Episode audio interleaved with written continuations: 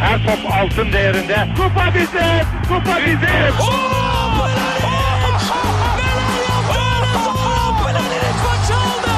Dengeli de attı. İsabeti de buldu. Magna Fontaine. Zora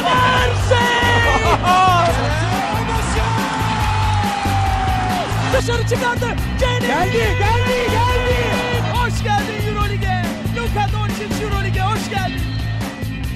Yaz tatiline alerjisi olan programınız İkili Oyun'un 23. bölümüne hoş geldiniz. Ben Serkan Mutlu. Mikrofon diğer ucunda her zaman olduğu gibi Ali Aktin ve Tancan Fümen var. Selam çocuklar. Merhaba. Selamlar. Bu hafta da bir dosya konumuz var. NBA'ye gitmiş Avrupalıları hatta Türkleri konuşup en iyisi kimdi falan diye birbirimize gireceğiz. Ee, ama ona girmeden önce biraz gündemimize bakalım çünkü e, Avrupa liglerinde transfer hareketliliği devam ediyor. Herhalde en spektaküler hareket de Fenerbahçe'den geldi. Çünkü e, Bamberg'den Nicolo Melli İtalyan e, oyuncuyu Fenerbahçe transfer ettiğini açıkladı. E, bence sezonun şimdiye kadarki en önemli transferi Euroleague'de. Bilmiyorum katılıyor musunuz? Ya kesinlikle öyle. Teşekkürler Ali. Hoşçakalın. yani şey gittiğinden beri, e, Nemanja Bielitsa gittiğinden beri Fenerbahçe'nin o bölgede bir e, dolduramadığı boşluk vardı. E, çok Antic de dolduramadı o bölgeyi. E, yani şey o bölgeye ad- alınabilecek en en iyi adamı aldılar şu an E, ve yani şey çok nokta transfer gerçekten. Evet ve yani Fenerbahçe'nin oyununu çeşitlendirmek adına da yani o 4 numara dediğimiz pozisyonda e, dış atış tehdidi olan bir de Melli enteresan bir adam. Top falan da taşıyabiliyor, getirebiliyor, içeri drive edebiliyor ama bir yandan uzun falan.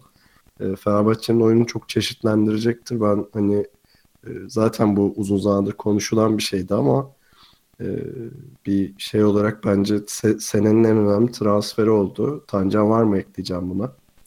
Valla Forvet'ten oyunu yönlendirecek bir oyuncu olduğu için çok değerli olacak Obradovic için. Yani özellikle kısalar tıkandığında ya da işte tek uzuna döndüğünde Fenerbahçe e, bayağı değerli olacak. Çok iyi transfer ya. Yani sezonun hani kağıt üstünde görüneninden çok daha fazlasını verebilecek bir transfer yani. Tabii bir de 26 yaşında olduğunu unutmayalım Melli'nin. Öyle veteran hani 30'unu geçmiş bir adam da değil. Daha oyununa katacağı çok şey var ve hani yani potansiyel olarak zaten geldiği nokta olarak da bence inanılmaz. Bir yandan Datome'yi de vatandaşı biraz üst seviyeye çekerse tabii seviniriz yani. Datome demişken Datome sözleşme uzattı. Nikola Kalinic de uzattı. Ee, Mahmut Uslu e, Fenerbahçe'nin basın sorumlusu sanırım title'ı. E, Ekpe Yudov ve Veseli de kalacak diye bir açıklama yaptı. Şu an kesinleşmiş bir şey yok. E, Berk Uğurlu Karşıyaka'ya transfer, transfer olmadı kiralandı. Ege Anarna da Daçka'ya kiralandı. E, bunlarla ilgili notlarınız var mı? İyi hamle oldu ya. Gençlerin zaten hani oynaması gerektiği muhabbetini yapıyorduk. Ee, özellikle Berk'in yani artık e, oyununa bir şey katabilmesi için oynaması gerektiği şart. Çünkü Fenerbahçe'de o süreyi bulacak artık transferlerle birlikte alan da kalmadı. Egehan'da daha çok potansiyel bir e, vaat ediyor. Onun için de iyi oldu. Ee, sözleşme uzatmalar için de yani Datome hepimizin arada kaldığı bir oyuncuydu aşağı yukarı. Yani umarım geçen senekinden daha iyi bir performans verir ve hani kontratını sadece son dönemki oyunuyla hak etti. İnşallah bütün sezonki oyunuyla hak eder seneye. Kalinic de zaten hak etmişti. Ona diyecek pek bir şey yok. Kalinic hak etmenin ötesinde ya. Aynen. Yani çok çok değerli bir adam yani Kalinic. Aynen. Ee, Efes'e geçeyim o zaman. Kurunoslav Kurunoslav Simon aldı Efes. Kurunoslav diye öyle deyince. Ee, iyi transfer. Bir yandan e, Cedi bugün haberi geldi artık. Herhalde Cleveland'la anlaşma imzalayacak gibi duruyor. E, Furkan kiralık gitmişti geçen sene. Bu sene de şey 76ers'la anlaştı. Yani Efes iki oyuncusunu NBA'ye göndermiş oldu. Ee, onun dışında e, giden bir iki kişi daha var. Ee, şey neydi onun adı? Brandon Paul gitti. O da Brandon NBA'de Paul. şansını deniyor şu anda. Ee, Mike James transfer- gitti. Evet, yani Efes bir, birkaç transfer daha yapacak gibi. Yani ben Efes'ten bahsediyordum da. Tamam. Yapması gerekiyor gibi görünüyor pardon. Ben de Mike James Efes'te miydi lan? Ben- O kadar ve içimize şey kafamıza yazmışız.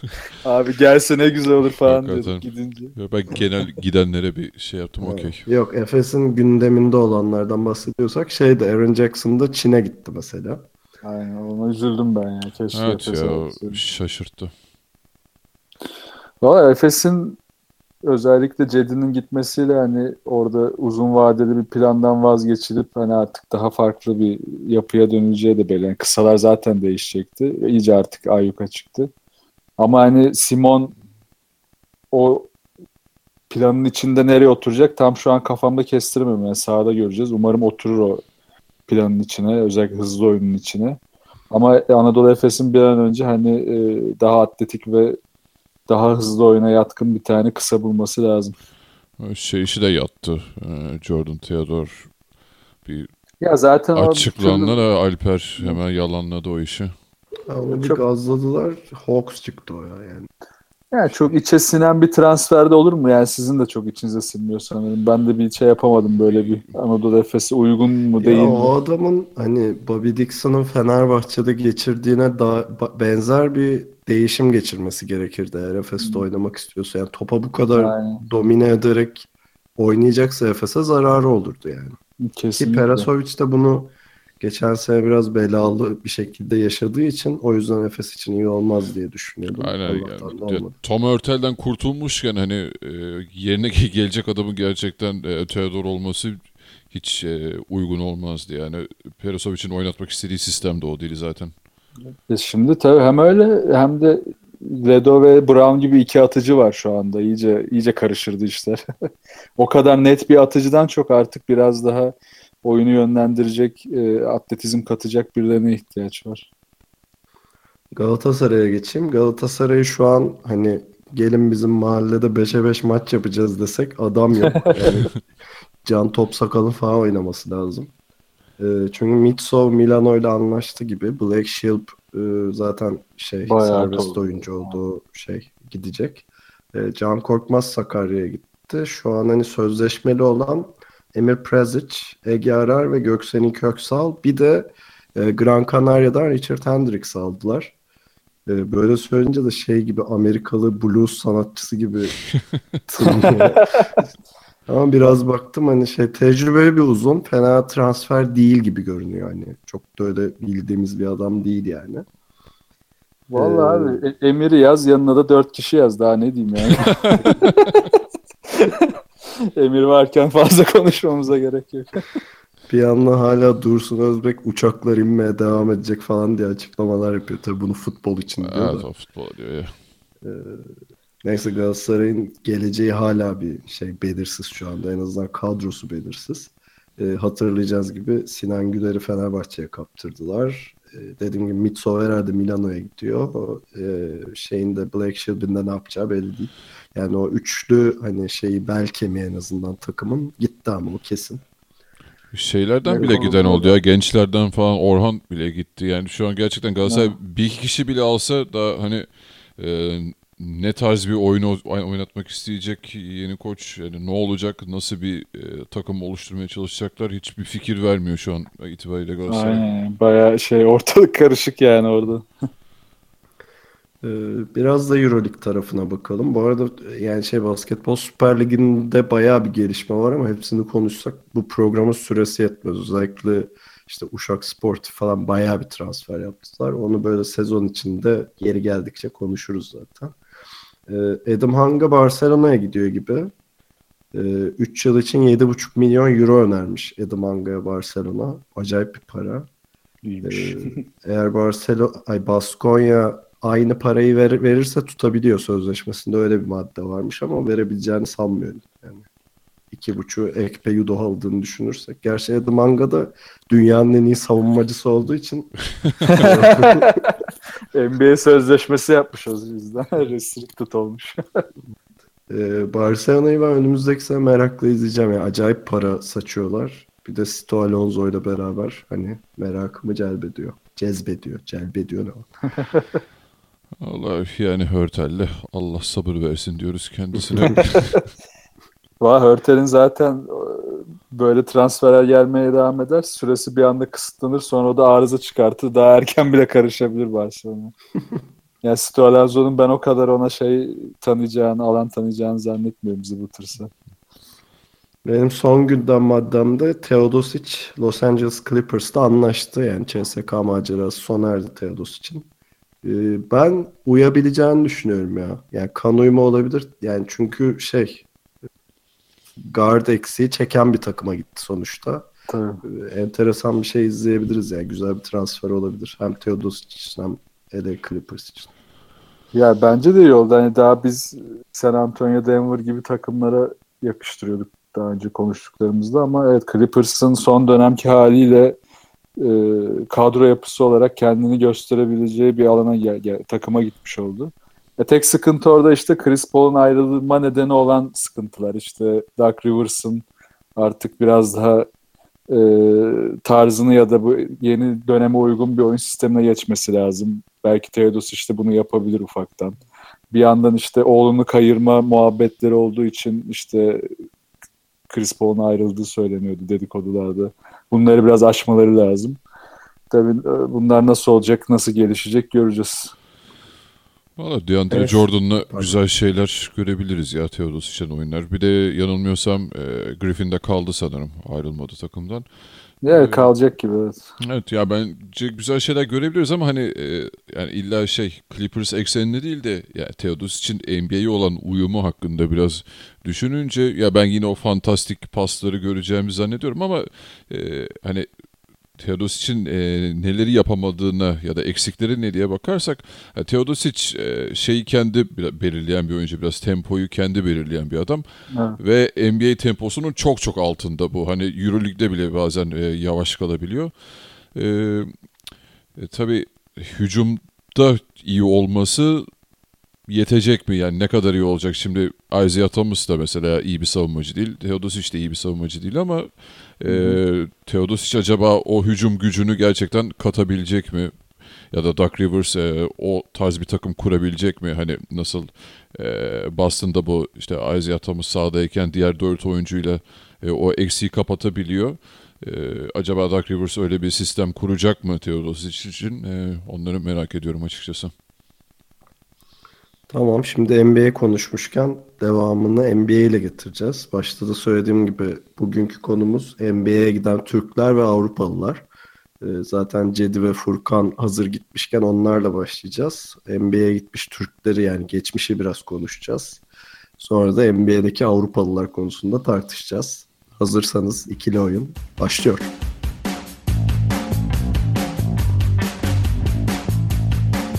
NBA'ye giden Türkler dedik. Önce iki isimle başlayalım. Furkan Korkmaz ve Cedi Osman. Furkan e, 76ers'la anlaşma imzalattı. Hatta e, şey yaz liginde de oynamaya başladı. Cedi Osman da bu sabah aldığımız habere göre e, Cleveland Cavaliers'la yani neredeyse kesinleşti gibi.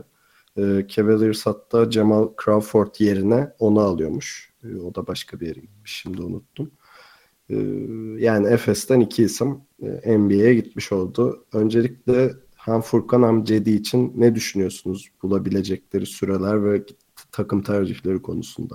Tancan senle başlayalım. Okey. Ee, bu arada Crawford Minnesota ile anlaştı galiba. Onu ekleyeyim araya. Tamam. Ya çok umurumuzda değil de neyse.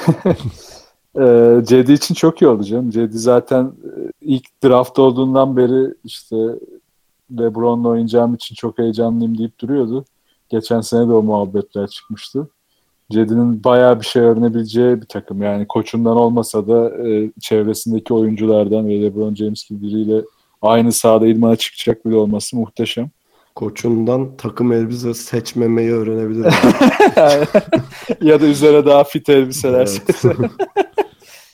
yani o açıdan muhteşem olacak. Ee, artı Cedi için ben bayağı mutluyum aslında. Hani Efes'te belli alanlarda stabilite yakalayamasa da özellikle Cleveland'da şutunu daha stabil hale getirirse orada alacağı idmanla da Cleveland için bir anda hani oldukça değerli bir ana e, değerli bir seviyeye gelebilir. E, zaten hani final serisinde de Kyle Korver oyuna girdiğinde o eski stabil şutlarını bulamadığı için maç kaybettiler zaten.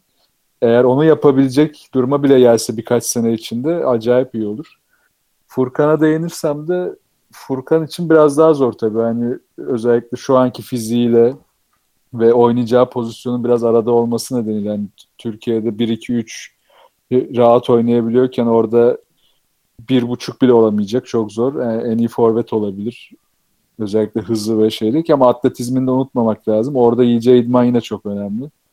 Bilmiyorum biraz daha işi zor. Hani 100 üzerinden bir puan verirsek hani başarılı olma ihtimali Cedi'ye 60 Furkan'a da herhalde 30 falan veririm ben fazla.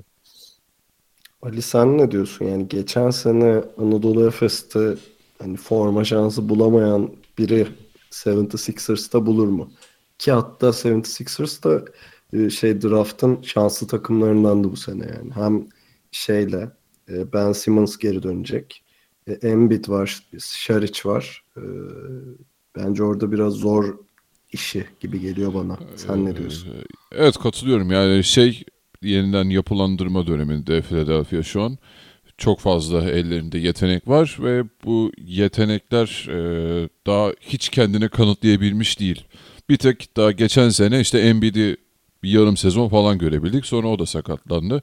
Daha Ben Simmons maça çıkamadı. Yani şey e, üzerine Fultz geldi şimdi. E dediğin gibi Şaric biraz e, geçen sene e, kendini işte o son 3 şey yazdırabilmişti. E, en iyi rookie olarak son 3'e kalabilmişti. E, yani şimdi şey olarak dediğin gibi zaten daha Efes'te bile e, yeterli süre hiç bulamamış bir e, Furkan. E, orada ne yapacak? Ya bence Furkan'ın tek avantajı şu 19 yaşında olması. Ya eminim hem Cedi hem Furkan e, ilk senelerini orada tamamladıklarında özellikle fiziksel olarak bambaşka boyutlara gelecekler. E, hani şu an ki Ersan artık kaç yaşına geldi o bile e, hani seneler içerisinde gitgide büyüdü. Hala genişliyor. Aynen ya herifin omuzları her şey sene daha da genişliyormuş gibi bir durum var yani. E, o açıdan bence yani bir sene içerisinde fiziksel olarak ikisini de o halan ne olmuş bunlara diyeceğimiz seviyeye gelecekler. E, ama tabii bunu yaparken de yani şey daha çok hızlanmaları gerekecek ikisinin de. Mesela Cedi'nin e, şey Cedi'den bahsedersek e, bir kere topu daha hızlı elinden çıkarması lazım ve iyi bir şutöre dönüş, dönüşmesi gerekiyor. Çünkü mesela Cedi Avrupa için bile değil aslında ama Türkiye'de e, karşılaştırdığımızda bizim ligin atletik oyuncularından biri. Ama e, bu atletizm NBA'de sökmeyecek. Ve bu hani Cedi'ye özel bir durum da değil. Beyaz olmasından kaynaklı. Yani çok e, abartı bir durum yoksa ya da çok özel bir yetenek değilseniz ki ne Cedi'nin Furkan o konumda şu an. E, çok zor işleri. Çünkü ikisi de dış oyuncu. Ee, evet konuştuğunuz sebeplerden dolayı Cedi'nin bir tık daha fazla şansı var. E, Furkan'ın oynadığı konumda hani Furkan kendini yavaş yavaş böyle 2'ye 3'e kaydırmazsa e, bir yani oyun kurucu pozisyonda hiç şansı yok şu an. Ee, ya zaten benim Furkan'dan yana çok umudum yok onu söyleyeyim. Ee, Cedi'nin de bir rol bulması lazım. Mesela Tancan Kyle Korver dedi. Hani onun gibi bir keçen şut özelliği ekleyebilir mi hiç sanmıyorum. Yani Korver'ın biraz özel bir yeteneği var ne olursa olsun. Ee, yani Cedi'nin orada daha ara bir rol. Hani tamam bulduğunda ceza şutunu sokacak ama e, içeride penetre edecek, topla oynayabilecek, topu dağıtabilecek falan böyle bir bir şeyler eklemesi gerekiyor oyununa ki en azından böyle sezon içinde 10-15 dakika gibi süreleri görsün. En azından benim düşüncem o yani. Ya ben şunu son olarak ekleyeyim o zaman. E, Furkan'a biraz daha tahammül ederler orada. Yani şu anlamda 19 yaşında e, bir iki sene daha onun gelişimini görmek isterler. Cedi işte 22 yaşına geldiği için artık NBA'in gözünde biraz daha hani artık olmaya başlamış daha biraz daha beklentiye e, yaratabilir. Ha şey de yok sonuçta ikisinin üzerinde de kontrat anlamında bir yük olmayacak. E, onların detayları da ortaya çıkmadı ama eminim öyle çok e, yüksek kontrat hatta Furkan'ın cebinden vereceği falan söyleniyordu sanırım ilk senesini. Ee, ya o anlamda bir baskı yok ikisinin üzerinde de kontrat anlamında. İkisi de işte genç yetenek olarak gidiyorlar. E, yani o fırsatı iyi değerlendirip hani kendi üzerlerinde bir baskı yaratmadan e, bir an önce kendilerini geliştirmeye başlamaları gerekiyor. Peki biraz da bu işin geçmişini ya da şimdiki zamanıyla beraber onu konuşalım. Şu anda hani Furkan ve Cedi hariç NBA'de 3 Türk oyuncusu aktif olarak oynuyor. Enes Kanter, Ersan İlyasova ve Ömer Aşık. Ee, bir de geçmişe bak baktığımızda hani bu yolu açan isim Mirsat Türkcan. Ee, çok da biraz da şanssız bir döneme gelmişti Mirsat. 98 draftında seçildi. Tam o sırada lockout oldu. Efes'e döndü. Sonra New York ve Milwaukee'de oynadı ama pek bir şey yok yani öyle başarısı. Ee, İbrahim Kutluay'ın bir deneyimi var. Furkan Aldemir'in gene bir deneyimi var. Ee, Semih Erden'in var ama şey dediğimizde hani e, hani iki isim seç dediğinde Hidayet ve Mehmet Okur tabii. Yani şimdiye kadar en büyük iki e, şeyi Türkiye'nin NBA temsilcisi. Ee, biraz bunlara baktığımızda hani hem şimdiki zamanı hem geçmişi konuştuğumuzda en iyiler sizce kimdi diye bir soru atayım ortaya. Ali bu sefer senle başlayayım. En iyiler valla zaten iki kişi var. İyiler Hido ile Memo. Ee, yani şeyde... İkisinden birini seç bari bir polemik yaratma. ha, e, yani... Ersan. birini seç dersen benim için bir numara Mehmet Okur'dur. Yani e, yüzüğü de var abimizin. E, All Star oğlum bir de. He, yani ve şey ya aslında tabii All Star'ların bir önemi çok yok ama şu anlamda hani orada yarattığı enstantane bile o Shaquille O'Neal'le yaptığı ikili oyun bile ya hangi NBA kulübünü açarsanız açın yani All Star etkinliğinde mutlaka görüyoruz onları. Yani çok güzel tatlar bıraktı bunlar. Ee, o yüzden benim için bir numara her zaman Mehmet olacaktır. Tancan sence? Ya ben de Mehmet diyeceğim çünkü Hidayet aslında çok çok daha iyi olacak bir kariyerin yine tuhaf seçimlerle batırmıştı zamanında. O da şu yüzden hani Orlando'da yakaladığı süper bir ivme vardı. İşte Boston Toronto'ya geçip Aynen. Aynen. şey yaptı. Evet. Orada bir saçmaladı. Hani Most Improved'ı aldıktan sonra bir de böyle bir hamle yaptı. Yani şu çok belli yani Türk oyuncusunun şöyle bir sıkıntısı var. Bu futbolda da var. Kendini ve neye adapte olup olamayacağını yıllar geçse de anlayamıyor. Yani sonra da diyor ki işte hep aynı gek. Biz Akdeniz insanıyız. Biz şöyle. Tamam, Akdeniz insanısın. Sen gidiyorsun ve ilk şikayet ettiğin şey Toronto'ya gittiğinde abi burası çok soğuk. ya adamın bütün NBA kariyerini özetleyen bir cümledir bu ya. Çok saçma. Orası çok soğuk. Gece hayatı yok falan diye böyle saçma sapan açıklamalar yapıp Toronto taraftarını bile uyuz etmişti o dönem. Hidayet Türkoğlu'nun en sevdiğim röportajı Ayşe Arman'la yaptığı bir röportaj vardı. Ayşe Arman basketbol dışında ne seversin, hobilerin neler diye sorduğunda börek severim diye.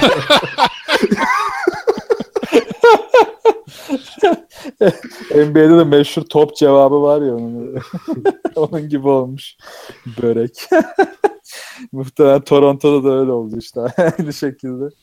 Yani o kariyerini biraz kendi eliyle bozguna uğrattığı için o yüzden ben de Mehmet Mehmet'e yöneliyorum biraz da. Çünkü Mehmet'in aslında şöyle bir şanssızlığı da oldu.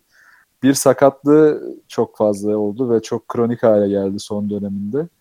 İkincisi de Mehmet de aslında hep konuştuğumuz bu dönemin daha değerli oyuncusu olabilirdi. Çünkü pas yeteneği vardı, dış şutu çok etkiliydi ve uzun oynuyordu. O da biraz devrini yanlış yerde yakaladı. Keşke şu anda daha genç olsaydı daha iyi yerlere gelebilirdi. Ya benim için de en iyisi şimdiye kadar Memo. Ama Hidayet'in de şöyle bir şey var. Hidayet daha genç gitti. Yanılmıyorsam 20-21 yaşında falan gitti. Evet. Ee, bir de gerçekten büyük aşama kaydetti orada. Yani zaten 2008'de en çok geliştirme gelişme gösteren oyuncuyu aldı.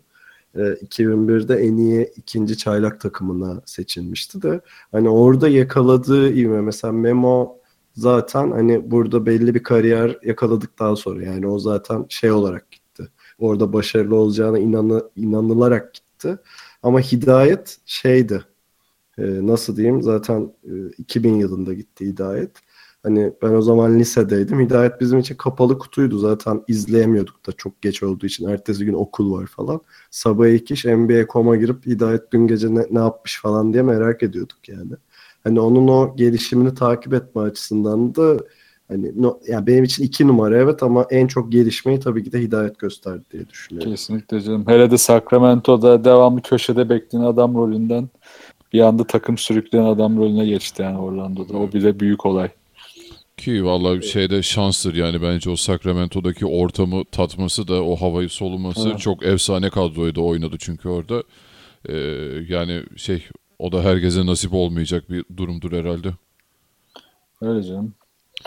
İbrahim'i de atlamayalım ya. Gider gitmez Şimdi tam onu söylüyordum. Hani, şimdi tam onu söylüyordum.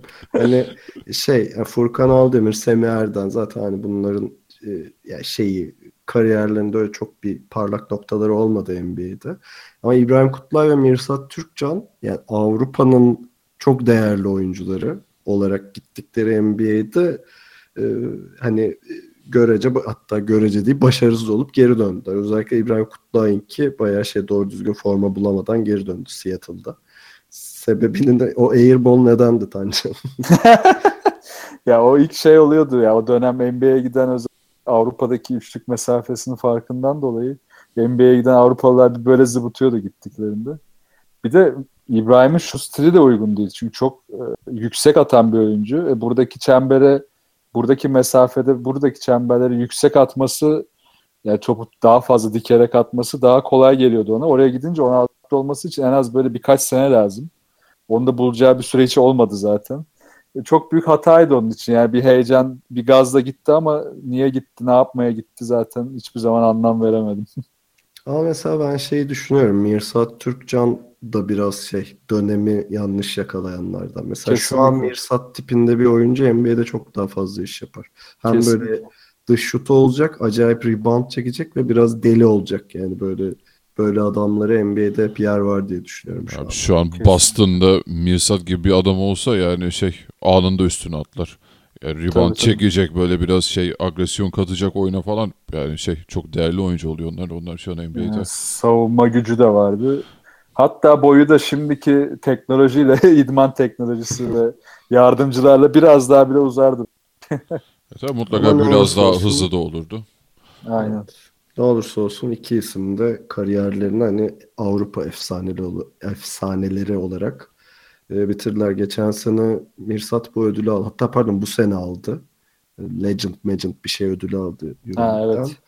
E, Mirsat'ın zaten forması Fenerbahçe e, salonunda asılı. İbrahim Kutlay e, şeyi belli. Hani hepsi de Avrupa'da e, hak ettikleri saygıyı görse de Amerika'da pek başarılı olamadı okyanus ötesinde. E, bir de şeye bakalım. E, Şu anda. Enes, Enes Ersan ve Ömer Aşağı. Enes Kanter'in siyasi şeyini bir tarafa bırakarak yorum yapmanızı rica edeceğim. Yani bizim işimiz o değil. Enes mesela Utah'ta e, ilk iki sene biraz daha bench oyuncusuyken üçüncü ve dördüncü sene çok ciddi istatistikler yakaladı ve Oklahoma'ya geçti. İlk sezonda da çok iyiydi Oklahoma'da. Sonra biraz düşüşe geçti. Hatta işte geçen sene gerizekalı hareket sonucu kolunu kırıp playoff'larda oynayamadı falan. Evet, muhteşem akıllıca bir hareket. Yani o zekasından şey yapılmıyor herhalde. Ee, Ersan'ın sorunu da biraz fazla gezdi. Onun biraz şey şanssızlığı oldu. Yani 30 yaşında e, ondan fazla takımda oynadı. NBA'de 11 sezonda 6 takımda oynamış. E, bence 76ers çok iyiydi onun için e, şey olarak ama yani ilk 5 başlayabildi çoğu maçta falan ama sonunda gene Atlanta'ya takaslandı. Biraz kariyer olarak şanssızlık yaşıyor gibi. E, son olarak Ömer Aşık da Chicago'da başladı. Houston'a geçti. En iyi sezonda Houston'daki ilk sezonuydu. Orada e, 10.1 sayı 11.7 rebound ortalamasıyla oynadı. Yani double double ortalamayla oynadı. New Orleans Pelic- New Orleans Pelicans da devam ediyor. Orleans. E, ne diyorsunuz bu üçlü için? Ben böyle bir ha, özet yaptım. Ha, bir, bir notum daha var. Ömer Aşık 2013 NBA rebound kralıymış. Biliyor muydunuz bunu? Öyle miymiş? Ya Ben de bilmiyorum. Allah Allah. en çok rebound çeken adam oymuş 2013'te. Va- Vallahi bilmiyordum. Tüy bana. Ben Tancan'dan önce hızlı bir değerlendirmemi yapayım. Ee, Ömer Aşık NBA'ye gittikten sonra abi inanılmaz bir size kazandı. Yani Fenerbahçe'deki halini hatırlıyorum. Kürdan gibi bir şeydi. inanılmaz büyüdü Ömer ve yani onu olumsuz Biraz fazla büyüdü. Evet, aynen. Yani. olumsuz etkileyecek kadar çok büyüdü. Ve yani zaten çok hani atlet bir oyuncu değilken iyice ne yavaşlattı bu Ömer'i. Ee, yani oyun hızlandı. Herkes daha atletizme yöneldikçe Ömer çok hantal kaldı. Ve e, oradan artık dönüş yapamadı bir türlü. E, yani ben Ömer'in e, NBA kariyerinin artık bundan sonra çok çok daha da uzun olacağını zannetmiyorum. Yani bir noktada onu tekrar Türkiye'de görürüz diyorum. E, Ersan önce Enes'i konuşayım. E, ya Enes bence görebileceğimizin maksimumuna ulaştı. Ben Enes'ten bundan daha fazlası olacağını zannetmiyorum ki zaten yaş olarak da şey e, kaç şu an 25 yaşında. E, yani üzerine çok fazla bir şey koyabileceğini zannetmiyorum. Enes de çok ağır kalıyor. E, dış Ama şut ne olursa olsun Enes'in şöyle bir şey var. Şimdi siyaset konuşmayalım dedik ama NBA böyle dramaları seviyor. Ve Enes işte en son Romanya'da tutuldu, pasaportuna el konmuş falan bir şekilde NBA yönetimi araya girdi, ülkeye geldi. Haber kanallarına falan da çıktı. Hani o Evet, adamı evet. kolay kolay bırakmazlar NBA'de. Ya kalabilir yani şey e, Enes'in yok ben zaten şey olacağını düşünmüyorum. Hani e, oynayamaz NBA'de artık kontrat bulamayacak ya da böyle D-Lig'e falan düşecek bir oyuncu olduğunu düşünmüyorum. Ama bundan çok daha fazlası da olmayacak. E, Enes işte en fazla e, hani uzunları yedekleyecek bir e, tamamlayıcı olacak ama Enes'te hiç savunma yok. Sıfır gerçekten ve şey e, bir oyuncu da değil. E, nasıl diyeyim agresif böyle parçalayıcı, ısıran bir oyuncu da değil Enes. Hiçbir şeye karışmıyor. Sadece işte orta mesafe ve pota altından tamamlama üzerine en fazla. Üçlük zaten bildiğim kadarıyla e, hiç yok onda da. Şey dış şut tehdidi yok yani. Ee, bildiğim kadarıyla o Oklahoma'da mutlu şu an. İşte öyle Westbrook'la falan takılıyorum havalarında. Ee, Yani dediğim gibi ben oyun olarak bundan daha fazlası olacağını e, düşünmüyorum. Son olarak da Ersan'a gelirsek dediğin gibi evet Ersan biraz fazla dolaştı. Dediğin gibi Philadelphia'da aslında güzel de bir rol bulmuştu kendine. Derken tak diye bir anda Atlanta'da gördük kendisini. Ya Ersan da şöyle de bir şey düşünüyorum. Hani dedik ya e, az önce Mehmet'i falan konuşurken keşke bugünkü oyunun içinde olsalardı acaba e, daha mı iyi olurlardı? Ersan o dönemde olsaydı o dönemde o- oynuyor olsaydı çok çok daha değerli bir oyuncu olur muydu acaba diye düşünüyorum ben. Hani çok tabii o dönemler onun daha rookie yıllarına denk geldi. E, bugünkü Ersan acaba hani e, Mehmet'in yutağında oynuyor olsaydı daha da başarılı oluyor olur muydu diye düşünüyor değilim. Altancan bu da senin sorun olsun. Olur muydu? Bilmiyorum çok fark etmezdi bence o kadar. Çünkü Ersan'ın şöyle bir şeyi var. Ersan'ın şöyle bir sıkıntısı var. Ee, çok geç adapte oluyor. O yüzden bence hiçbir şekilde tam performansı bu adamın ne göremedik. Yani hani Milwaukee'deki dönemi daha e, çaylak dönemi olduğu için onu bir kenara bırakıyorum. Geri kalan hepsinde tam böyle form tutacağı da iyi hale geleceği anda ya da işte artık takımı adaptasyonu arttığı anda takas edildi ya da işte e, başka sakatlık yaşadı ya da başka sorunlar yaşadı. Bir de O onun yüzden- bir sezonda dört kere van takas edildiği durumlar vardı yanlış hatırlamıyorsam. Öyle Ya öyle, şimdi o tabii-. Kontratıyla da ilgili yani kontratı bitecek, bitecek oyuncunun böyle bir panik halinde bomba gibi elden ele gezme var ya NBA çok benim mesela mutsuz eden bir şey. Ee, Boston da mesela o konuda saçma. Neyse şimdi girmeyeyim o detaylara. Ee, o Ali yüzden ağlamaz. Yarımı deşme abi. al. Evet, Boston sağ olsun. O yüzden hani Ersan evet e, daha stabil bir halini ya da daha uzun vadeli bir bilseydik hangi dönem için daha iyi olurdu daha net konuşabilirdim ama şu an hani çok bir şey diyemiyorum. Abi gerçi ama rookie hani Bucks için rookie yılları dedin abi 7 yıl 7 sezon oynadı Bucks'ta da hani artık orada da şey olmayacaksa e, yani tam O- adaptasyonu orada sağlamıştı aslında. Bucks'ta. Oynadı ama şöyle bakalım hani Ersan'ı burada da çok izledik, orada da çok izledik. Şutu ya da işte oyuna nerede katkı vereceğini falan çoğunu çok geç öğrendi. Yani Ersan o kadar ara bir oyuncuydu ki ki Enes de öyle bence şu an böyle tam arada kalmış bir oyuncu. Drive edebilir desen edemiyor. Rebound alabiliyor ama şut atamıyor. Savunma desen bazen yapabiliyor bazen yapamıyor. Yani bunlar çaylak sezonunda Ersan'ın baş belalarıydı yani. O yüzden rolü ve NBA'de ne yapabileceğini oturması biraz uzun sürdü. Ya da ben öyle gördüm bilmiyorum. Neyse geçelim. şeye de geçeyim. Enes için de yani Enes de Ersan gibi çok arada kalan bir adam.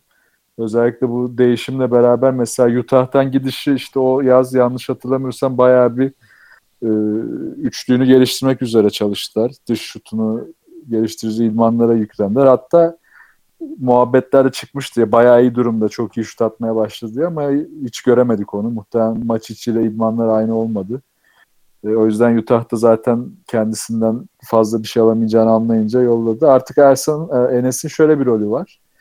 E, özellikle ikinci 5 sahadayken ya da işte garbage time'lara yakın dönemler ya da işte maçın daha böyle e, kırılma anlarının dışında yer alan anlarda oyuna girip pure yani saf bir şekilde skor üretip e, hücum rebound'ı zorlayabilme ve yine rebound özelliğini kullanabilme şansı var.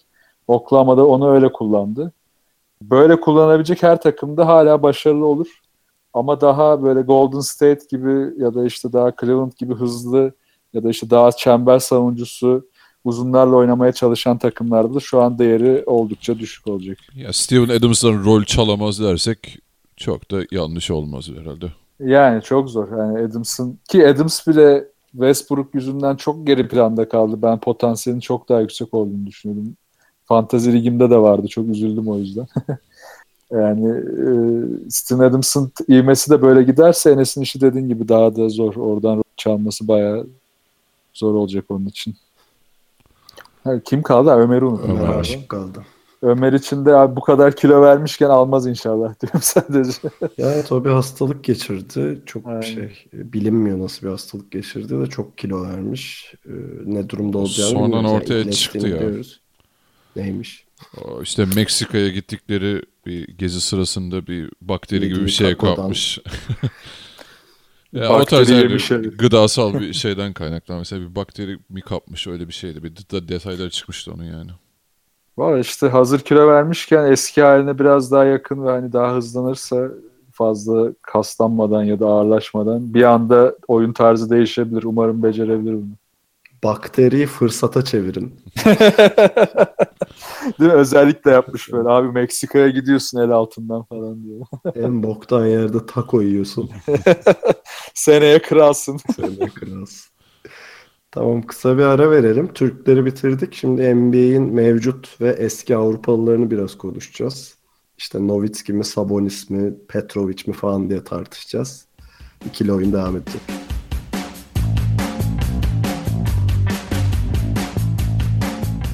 Biraz da NBA'in Avrupalılarından konuşalım. Bu kısmı iki parçaya ayıracağım izninizle. Yani bir tarafa artık basketbolu bırakmış ya da veteran olmuş isimler artı Drazen Petrovic. Ee, bir tarafa da e, aktif olarak oynayan işte genç ya da rookie yıllarında olan ve ge- gelecekte hani bu geçmiş oyuncuların tahtına aday olabilecek isimler diye iki parçaya ayıracağım burayı. Ee, bir taraftaki isimleri hani notlarımdan sayayım, üzerine konuşalım. Ne kim var orada? Nowitzki var, Petrovic var, Tony Parker var, Pau Gasol, Sabonis, Toni Kukoc, Peja Stojakovic, Vladi Divac, Goran Dragic, Andrei Kirilenko, Hidayet Türkoğlu, Mehmet Okur hatta, Boris Diaw ve Jose Calderon benim listemde olan isimler. Ne, ne düşünüyorsunuz? Bu isimler içinde kimi tepeye yazarız ya da kimleri tepeye yazarız ya da bu isimlere ekleyeceğiniz birileri var mı? Ya önce bir Buyurun numarayı konuşursak. Bir numara kim? Önce onu konuşalım önce. Tamam ben hemen Nowitzki deyip çekiliyorum. Ya evet yani onu da çok bilmiyorum. Tancan sen ne diyorsun? Ya ben biraz böyle şey yapacağım ama. Ha, hemen çıkıklık yap okey. Hadi. Yok çıkıklık değil. Petrovic yaşasa deyip biraz dramatize tak katacağım işin içine. Petrovic Ya, yaşasa bir öyle canım.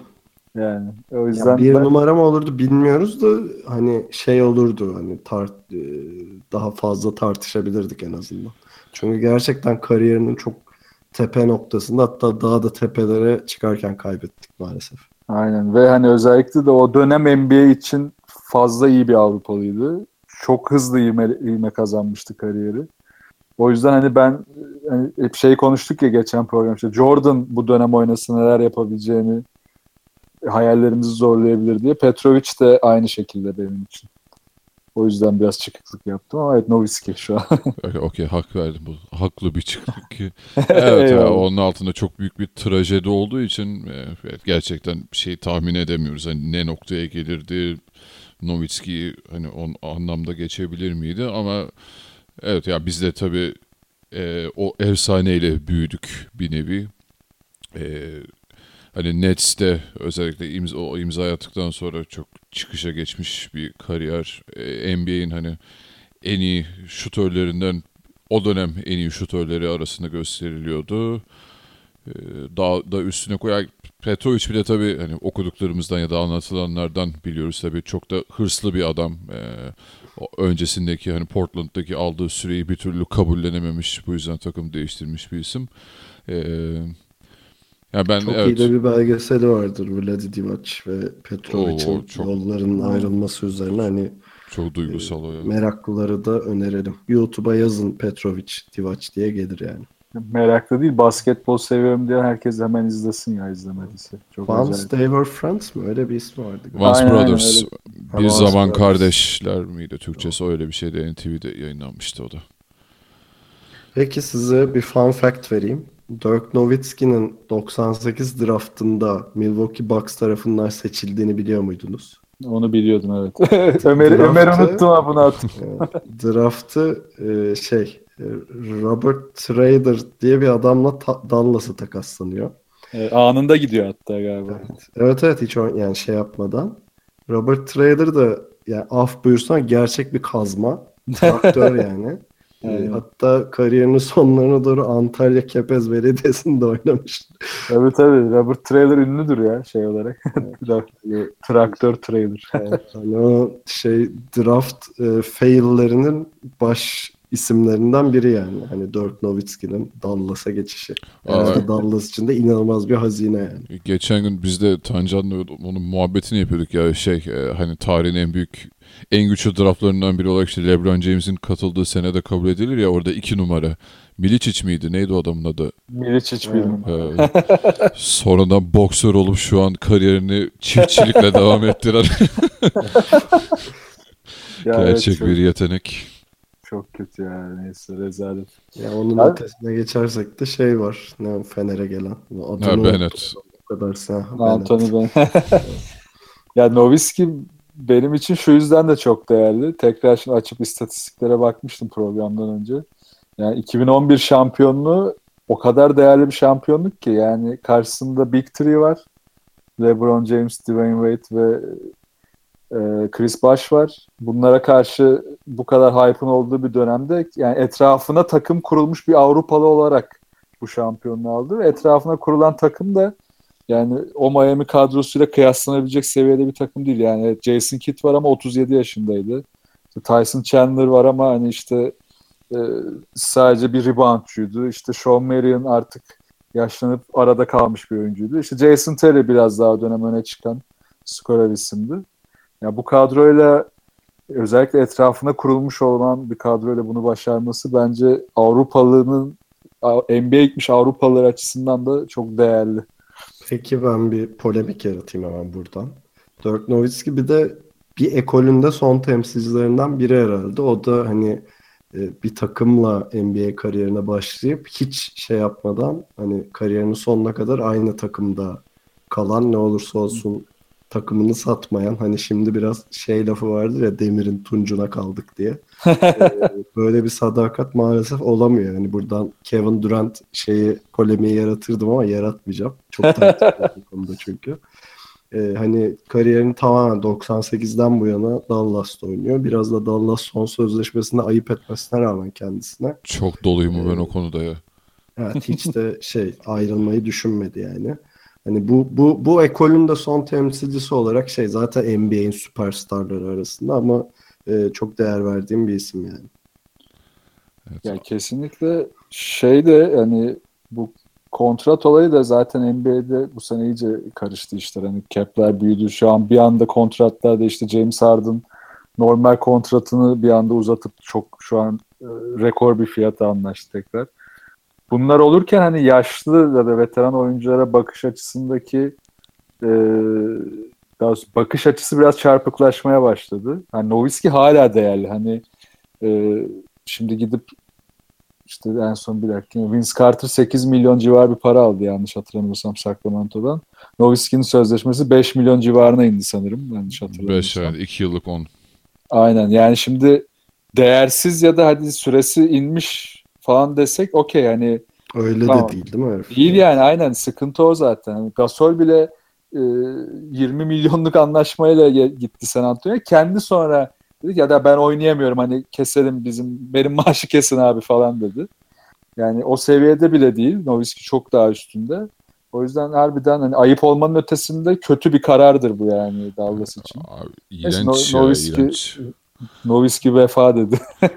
Allah dedi. belanı versin Mark Cuban yani şey yedi ceddine Neyse, böyle- yetecek parası var herifin. Dur abi ben konuşacağım beni bırakın. ben çok doluyum. Ya bak herif yani şey Dallas'tan başka hiçbir takımda oynamayı düşünmemiş ya başka bir formayı hayal etmemiş bir adam ve yani şey bu herifin kontratı var opsiyonunu kullanmıyorsun. Herif ona rağmen gitmek istemediği için işte yıllık 5 milyon dolar anlaşıyorsun ki artık 10 milyon dolarlar falan hani böyle şey komik rakamlar olarak telaffuz ediyor. Ben demiyorum ki Nowitzki'ye tamam 40 yaşına gelmiş adam ve şey böyle 30-35 milyon dolarlık bir teklif yapmazsın ama hani yani o opsiyonu kullanma, kullanmaması Dallas'ın çok çirkin oldu gerçekten. Kesinlikle ve şey e, Harrison Barnes gibi bir tane de kötü transferleri var yani o kadar para verdiğim bir adamın yanında bunu tartışıyor olman ve ona rağmen Nowitzki'nin geçen sene hala çok etkili olması yani. Tamam, Neyse. şimdi Nowitzki özel programına çevirmeden şey yapıyorum. Şimdi tepeye yazıyoruz Nowitzki ve Petrovic hani bu konuda şey yok zaten. Evet. Ki zaten Petrovic bizim e, programımızın şeyidir e, bilmeyenler için ya da işte sadece Maçkolik'te dinliyorsanız e, ne, neyi logosunda yer alan Yüzümüz. yüzümüz Yüzümüz e, respect diyoruz yani. Ama onun altında biraz konuşalım. Hani hala kariyeri devam eden ya da işte veteran olarak oynayan isimler var ya da işte kariyeri geçtiğimiz dönemde bitenler. Orada hani benim saydığım listeye ekleyeceğiniz ya da o listede özel olarak anmak isteyeceğiniz birileri var mı? Mesela Şey- ben Peja Stojakovic gibi bir adamın yani bugün bile hala o zamanki şeyle hani oyun değişse de Stojakovic bugün bile çok değerli bir adam yani. Kesin Al kesin rahat oynardı. takıma koy mesela yani. Kesinlikle canım. Yani Peja'nın şu anki o kadar keskin şutunun yanına biraz da böyle şu dönemin yeteneklerini ekleyeceğini düşünürsek çok çok faydalı olurdu. Ama Peja'ya gelmeden bir hemen yine bir çıkıklığımı yapayım. Şeyi eklemeyi unutmayalım ya. Nowitzki Petrovic'in yanına Parker'ı yazalım bence önce kafada. Ha, üçlüyoruz tamam. Aynen yani onun da 4 şampiyonluğu bu kadar uzun süredir o da San Antonio'da çok stabil ki son 2 seneye kadar stabil diyeyim. Uzun süre oynadı. Yani onu, onu da atlamak olmaz. Doğru. Kesinlikle ben de katılıyorum Tony Parker konusuna. Tony Parker kahramanımızdır diye. Peki Yani o zaman şeye de geçelim. Şu an aktif olarak oynayan ve işte isimlerini tepeye yazabileceğimiz Avrupalılar listesine. Benim gene bir listem var. Biraz sayayım size. Ee, Ricky Ru- Rubio, Dario Saric, Nikola Vucevic, Evan Fournier, e, Goran Dragic, Dennis Schroeder, Kristaps Porzingis, Nikola Jokic, Mark Gasol, Rudy Gobert ve Antetokounmpo. E, Vallahi Ne düşünüyorsunuz bu isimlerle ilgili diyelim. güzel ya şey bunlar arasında Güzel tabii- isimler. Başarılı bulduğumuz oyuncular. Ya şey e, ha, ileriye dönük bu oyuncular nereye gider dersek e, ya Antetokounmpo gerçekten potansiyel açısından e, hani NBA'de oynamış en iyi Avrupalılar listesinde Antetokounmpo gerçekten e, bir numaraya gelebilecek potansiyele sahip ki son 1-2 senedir hatta bu sezon e, sadece başlı başına yaptığı çıkış akıl almaz boyutlarda. Yani gerçekten e, insan demeye bin şahit ister bir yaratık mı dersin artık ne biz de şeye gitmiştik burada dinleyenler arasında kesin uğrayanlar da olmuştur. Bu Taksim'de NBA Fan Zone açılmıştı. Ki Fırıncı küreği gibi eli var değil mi herif? ya, ben uzun bir insanım. Eski basketbolcuyum ama yani şey o el karşılaştırmasını elimi o kadar açarken aç, açmaya çalıştığımda canım yandı. Yani Utandın değil mi kendin? yani çok çok inanılmaz bir potansiyel var. Yani tabii sadece büyüklük anlamında demiyorum. Ee, şey e, yetenek olarak potansiyeli çok yüksek.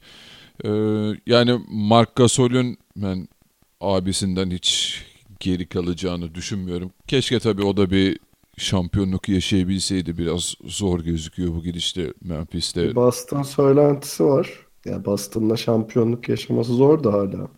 Ee, gene de öyle bir söylenti var yani. Abi Zor da Memphis'le daha mı fazla? Yani orada hiç şu an e, ihtimal Evet. yok. Ee, ben şeyi inanılmaz beğeniyorum. Yok içi çok yani izlemesi e, çok aşırı zevkli bir adam. Ee, yani Tancan şimdi Porzingis falan der. Çıkıntı. Valla benim yani dört isim seçeceğim zaten oradan. Hani Gober, Jokic, Porzingis, Antetokounmpo.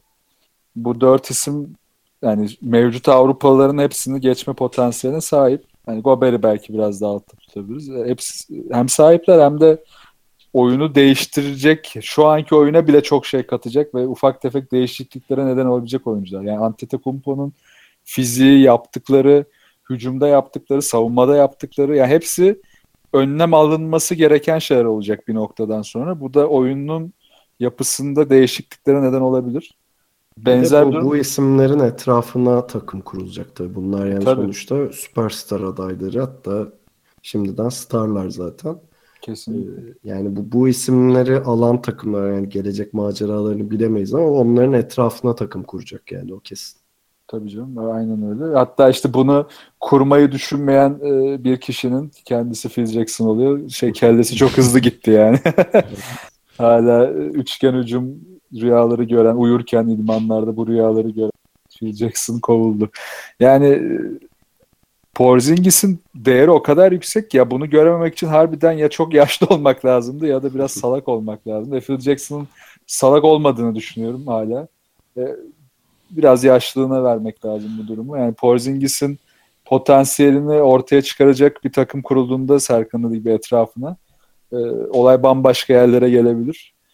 Onun dışında hani mevcut oynamış e, artık biraz daha veteran konumuna gelmiş isimler için en beğendiğim isimlerden biri Nikola Batum.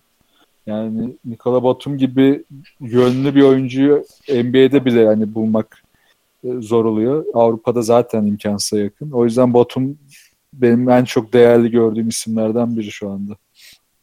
Peki yani şimdi tüm bu saydığımız isimler zaten geçtiğimiz hafta da NBA konuşuyorduk. Hani NBA'in Avrupa'yı Avrupa'daki yetenek havuzunu içine çeken bir kara deliğe dönüşmesi. Çünkü yani iki ligin yani Euro Lig'den Avrupa liglerinden bahsediyorum. De dönen paralarla şu an NBA'de dönen paraların gerçekten birbiriyle alakası yok. Olamaz yani. Bogdan kaça gitti en son? Konuşalım. 27 Dokuz. 3 yıllık 27 milyon dolar. Yani Evet. şu an e, 9 milyona yani 9 milyon bir oyuncuya verecek takım yok şeyde Avrupa'da. Yok. kesin. Yani imkansız. en büyük bütçeleri olan takımlarda. Yani yaparsın etrafına çöp doldurursun ancak öyle oluyor iş yani.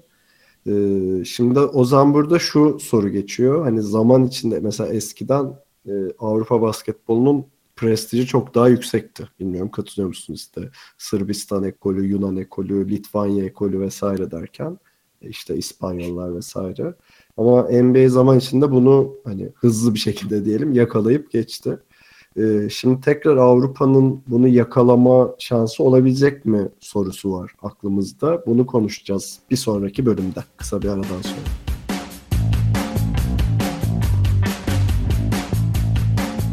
Evet geldik o meşhur soruya. Dediğim gibi zaman içinde NBA Avrupa'yı yakaladı ve fersah fersah geçti. Geçtiğimiz işte 10 yılda 20 yılda artık bunun adını nasıl koyacaksak 30 mu diyelim ne, ne diyeceksek. Ee, peki Avrupa bu yeni NBA'yi yani artık bir canavara dönüşmüş NBA'yi tekrar yakalayabilir mi diye umutsuz bir soru atalım ortaya.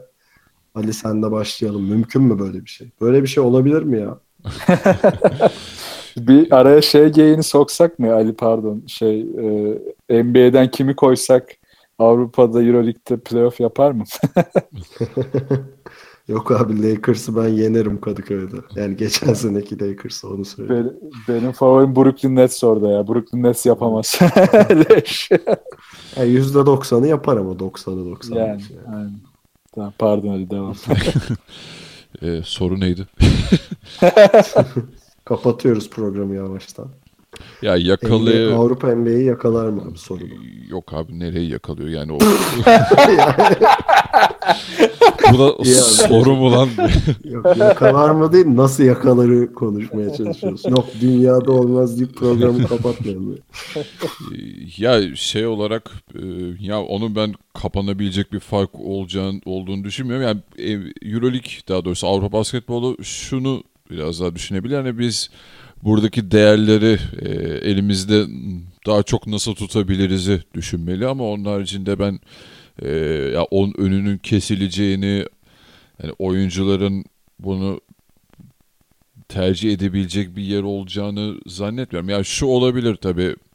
E, tabii elimizde bir Bodirego örneği var. Hani burada kalıp buranın ev sahnesi olmayı tercih etti. E, bir örnek. Yani şeyler de oluyor. Hani oyun e, şey oyun sistemi açısından oraya uyum sağlayamamış adamlar sadece kısa bir dönem şansını deneyip geliyor işte Dekolo gibi ya da işte Jasevic, Jas, e, söyleyemedim. Jasikevic. gibi evet örnekler olabiliyor ama e, ya ben gerçekten e, hani NBA ile işte EuroLeague yönetimini oturup da konuşsa bir daha iyileştirmeler yapılsa vesaire gibi çözümler bile olsa hani ben o farkın kolay kolay kapanacağını ya bir kere maddi açıdan zaten hiçbir zaman e, o seviyelere ben Avrupa'nın çıkabileceğini düşünmüyorum. Orada çok farklı bir kültür bu çünkü. E, sonuçta Avrupa'nın bir numarası her zaman futbol olacak. En azından e, bütçe açısından baktığımızda e, paranın büyük kısmı her zaman orada dönecek. E, yani bilmiyorum benim aklıma gerçekten düşündüğüm zaman öyle o farkı çok fazla kapatacak. Yani tabii ki de iyileştirmeler yapabilir. Burada e, bir iki haftadır konuşuyoruz. E, Alp Bey'le de konuşmuştuk. Bu Kalin için söylediği durumlar vesaire. Aaron Jackson'ın gitmeden önce bayağı e, şikayetçi olduğu konular vardı. Ve oyuncular gerçekten bu konuların hepsinde de haklı. E, Euroleague yönetiminin veya Avrupa'daki yerelliklerin o iyileştirmeleri mutlaka yapması gerekiyor. Ama e, onun haricinde ben bütçesel anlamda ya da e, nasıl diyeyim hani böyle bir Avrupa Ligi kurma vesaire gibi şeylerin e, mümkün olacağını düşünmüyorum. Yani öncelikle tabii bir defragmentasyon sorunu var Avrupa'nın çözmesi gereken. Bu da hani zaten ufak olan bir pazarı FIBA ve Euroleague yönetimi böyle şey yapıp birbirlerini yiyip daha da ufaltıyorlar gibi bir durum var. Yani işte Euroleague var, onun bir alt ligi Eurocup var. Ee, FIBA Şampiyonlar Ligi var, onun bir altında ne var? Europe Cup mı? Öyle bir şey var. Öyle bir şey var evet. Yani- şey. Yani ne bileyim bir, bir ligin 12.si falan oynayabiliyor oralarda yani. Şimdi e, bir de yerel ligler var bir de milli takımlar var. Şimdi bu zaten bunun oyuncuya getirdiği yükten falan geçiyorum ben. Hani hangi birini takip edelim bir. bence, bence çok önemli bir konu yani bu. Hem işte yerel ligi izliyoruz, Euro ligi izliyoruz. Hadi Euro Cup'ı da böyle playoff'lardan sonra falan izliyoruz da hepsini izleyemezsin abi. İmkansız yani. Bi- bize de yazık. Kesin. E, e, ikincisi zaten ufak olan bir pazarda bu kadar defragmentasyon bu sefer şeyi önemsizleştiriyor. Turnuvaları önemsizleştiriyor. Hani böyle bir sorun var. E şimdi bir de şey belası çıktı işte. E, milli takım e, FIBA işte e, Euroleague takvimi açıklandı. Milli maçlar için ara vermedi Euroleague şeye, ligine. E, FIBA buna işte ateş püskürdü falan. E, e baba NBA ile yaptın anlaşmayı yani orada NBA'de oynayan oyuncular e, şeye milli takımlara oyuncu göndermiyor. E, Euroleague'le de yapsaydım mesela. Yani böyle bir şey var. Çorba var orada. Öncelikle bunu çözmek gerekiyor ki bir o sıçramayı konuşabilelim diye düşünüyorum. Tancan sana çeviriyorum sözü burada. Ya buna yüzde yüz katılıyorum. Bunu zaten geçen programda da konuşmuştuk. Ee, oradaki yönetimsel zaten hani bu süreçse yani bu NBA'yi yakalama bir süreçse bu en önemli parçalarından biri. Çünkü bunun ayakları e, hem gerilerin artmasına uzanıyor hem de oyuncuların gelişimine uzanıyor. Yani bu işin ayağı sadece para değil. Ee, bunu da bildiği için hani FIBA ile EuroLeague işi sadece para yönüne çekip ama biz iş, biz kendi işimizi görelim gibi böyle daha olayı kişisel bireysel konulara getiriyorlar ki çok yanlış.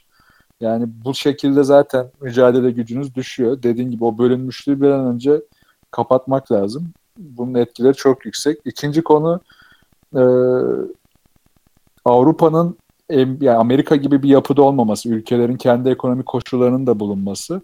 Artık burada bu ekonomik koşulları göz önüne alarak biraz daha bence marjinal kararlar alınması lazım. Yani nedir? Belki artık kulüplerin altyapı işini tamamen bırakacak bir sisteme geçilmesi lazım. Yani burada bir yük ve buradaki oyuncu gelişimini ben şöyle görüyorum. E, atıyorum Türkiye'de oyuncu çıkarabileceğini yani oyuncunun kendisini oyuncu olabileceğine inandırdığı takımlar Anadolu Efes, işte Fenerbahçe, Darüşşafaka gibi daha üst düzey 4-5 takım. E diğer takımlardakilerin zaten şansı yok.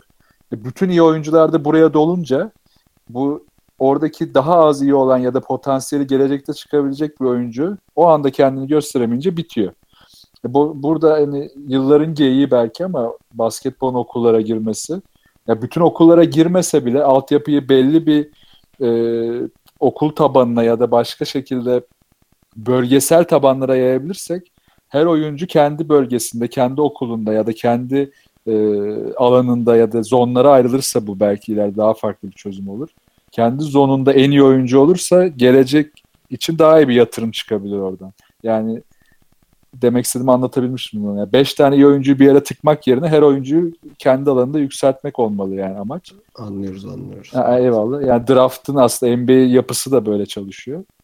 E, bunu ülkeler, her ülke yapacak potansiyel değil. Açıkçası Türkiye'nin burada önemli potansiyeli var. Türkiye, İspanya, Almanya, İtalya yani şu an ne kadar bütçe sıkıntı olsa da hem nüfus açısından hem de bunlar e, kendi ülke kültürü açısından potansiyel olan ülkeler bunları yapmaya başlarlarsa ya biri önce olursa bu işte genelde tabi biliyorsunuz ya bu işler arkası geliyor şeklinde oluyor. Biri önce olacak arkasından diğerleri gelecek.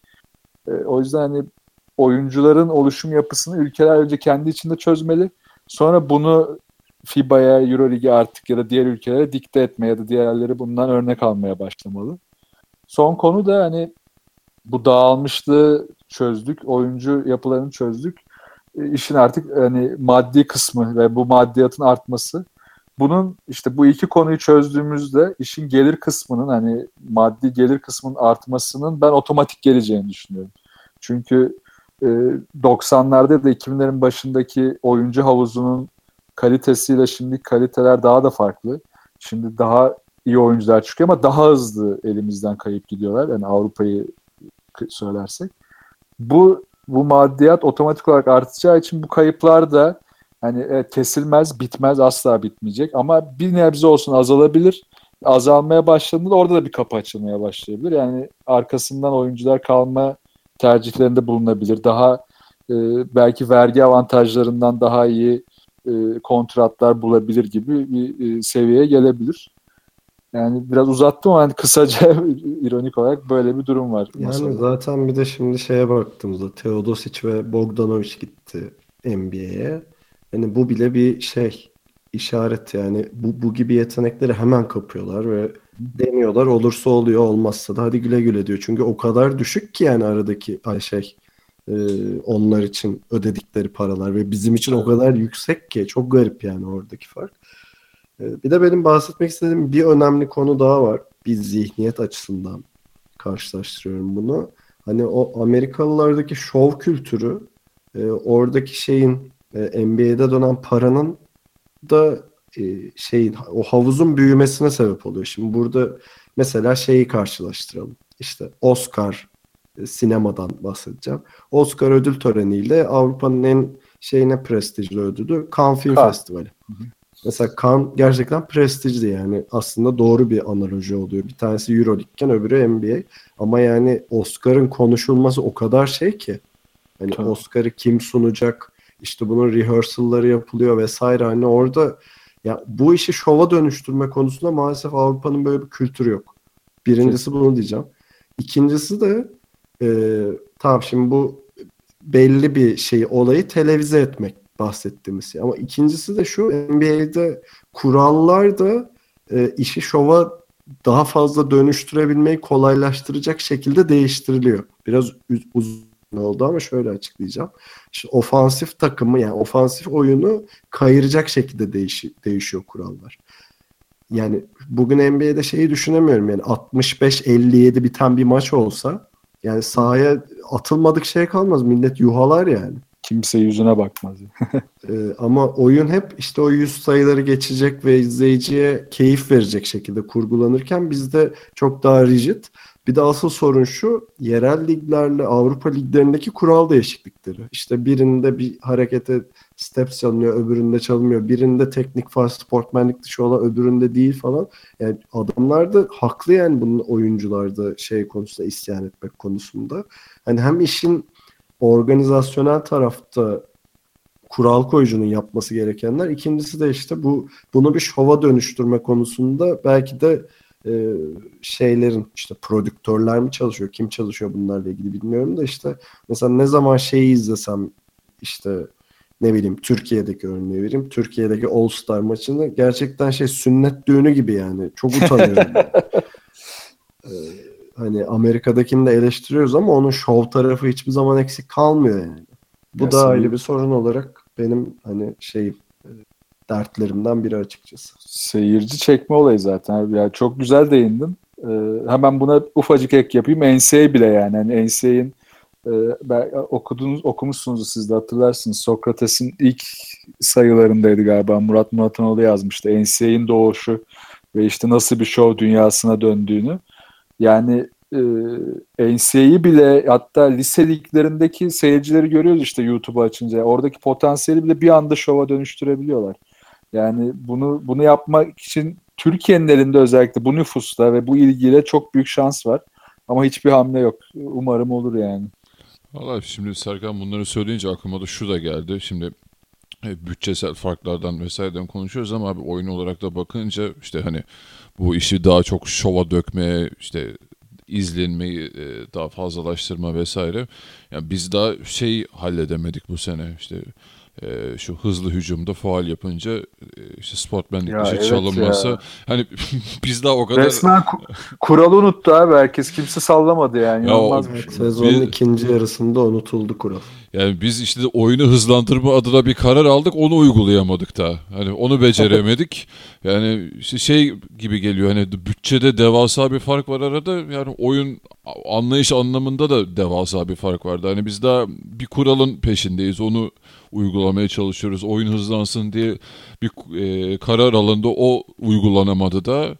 E İşte diğer yandan nasıl NBA'yi yakalarız diye düşünüyoruz. Gerçekten arada e, devasa bir fark oluşmuş durumda. Ya bir de çok değişken var ya. Hani çok ufak bir detay ama mesela Kalin için elini iten Rus yöneticileri hatırlıyorsunuz. Yani O tabii tabii. Şimdi bu, bu bile bir değişken burada. Yani e, oyuncunun biz işte kariyerinden bilmem neden bahsediyoruz. Hani orada Kalin için kariyerine müdahale edebilecek güçte insanlar bunlar. Yani o adamların orada bir daha ömrü boyunca salona bile girememesi lazımken e, Kalinic özür dilemek zorunda kaldı. Yani konu oralara geldi. Ya bu değişkenleri önce bir çözebilirsek zaten işin herhalde teknik kısımları hızlanabilecek ama bilmiyorum yani Evet, nasıl olur. tabii sıkıysa NBA'de gir, birine dokun yani. Yaka paça tabii canım. atarlar dışarı bir daha da giremezsin dediğin gibi. E, Bu işte oyuna saygı yani orada verilen emeğe saygı, basketbola saygı. Ya bunlar evet, Avrupa'da hala çok uzak şeyler. Peki çok umutsuz tablo oldu. Söyleyebileceğiniz umutlu bir şey var mı yoksa böyle mi kapatalım? Ya benim umudum şöyle, ben kısa sürede idman sistemlerinin Avrupa'da çok hızlı bir şekilde değişeceğini düşünüyorum. Bunun da e, daha fazla iyi oyuncunun daha genç yaşta ortaya çıkıp e, Avrupa liglerine, Euro Lig'e ek olarak daha hızlı katkı verebilecek seviyelere gelebileceğini düşünüyorum. Ama tabii yine kaybedeceğiz bunları sonunda. Sadece süreler biraz uzayabilir belki bu sayede. Valla ben ya, tabii dinleyenler bilir daha çok karamsar tablo çizmeyi sevenlerdenim ama şu hani bu sene NBA'in yeni formata geçmesi bile herkese bence e, gayet mutlu etti. Özellikle taraftarı. E, ki ben şey gerçekten yanlış buluyordum bundan önceki sistemi hani şampiyon... Euroleague'in yeni sisteme geçmesinden bahsediyorsun. Evet evet Ha, Euroleague. NBA. dedin de. Ha pardon e, yanlış söylemişim. Ben de E, NBA'de ne değişti? Ya biliyorsunuz bundan sonra süper takım olmadan olmuyor yeni sisteme göre. Ee, hani şey oluyordu e, e, Euroleague'de eskiden en iyi iki takım mesela son final maçına kadar hiç birbiriyle karşılaşmamış oluyordu. O açıdan ben e, hani bu seneki değişim bile ne kadar çok heyecan yarattı. İşte izlenme sayısını arttırdı. Evet bu değişimler e, şey hani genel olarak e, adım adım gideceğiz. E, bir günde de olmayacak bunlar ama olumlu şeylerdi. Bu yeni sistemde çok olumluydu. E, umarız hani oyunu daha hızlandırıcı, oyunculara daha çok önem veren ve onların haklarını koruyan ki umarım bu konuda da bir şey görürüz ileride NBA'deki gibi bir e, sistem hani oyuncu ne deniyor ona E, aralarında bir şey kurmaları gerekiyor. Oyuncu birliği. Evet, Sen- evet. O, Aynen. sen sendika gibi bir şey de görürüz umarım Avrupalı oyunculardan. Ee, evet yani biraz yavaş olacak, ağır gideceğiz ama e, umarım güzel şeyler görürüz.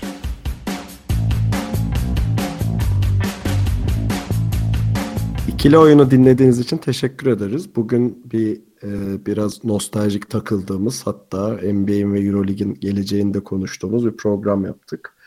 E, yaz boyunca dedi söz verdiğimiz üzere e, program yapmaya devam edeceğiz. Bizi her zaman olduğu gibi ikilioyun.com adresinden ve ikili oyun Twitter hesabından takip edebilirsiniz. E, ve yine her zaman olduğu gibi bizden haberi olmayan bir arkadaşınıza bizi önerirseniz çok seviniriz. Önümüzdeki hafta tekrar görüşmek üzere. Kendinize iyi bakın ve hoşçakalın. Hoşçakalın. Görüşürüz.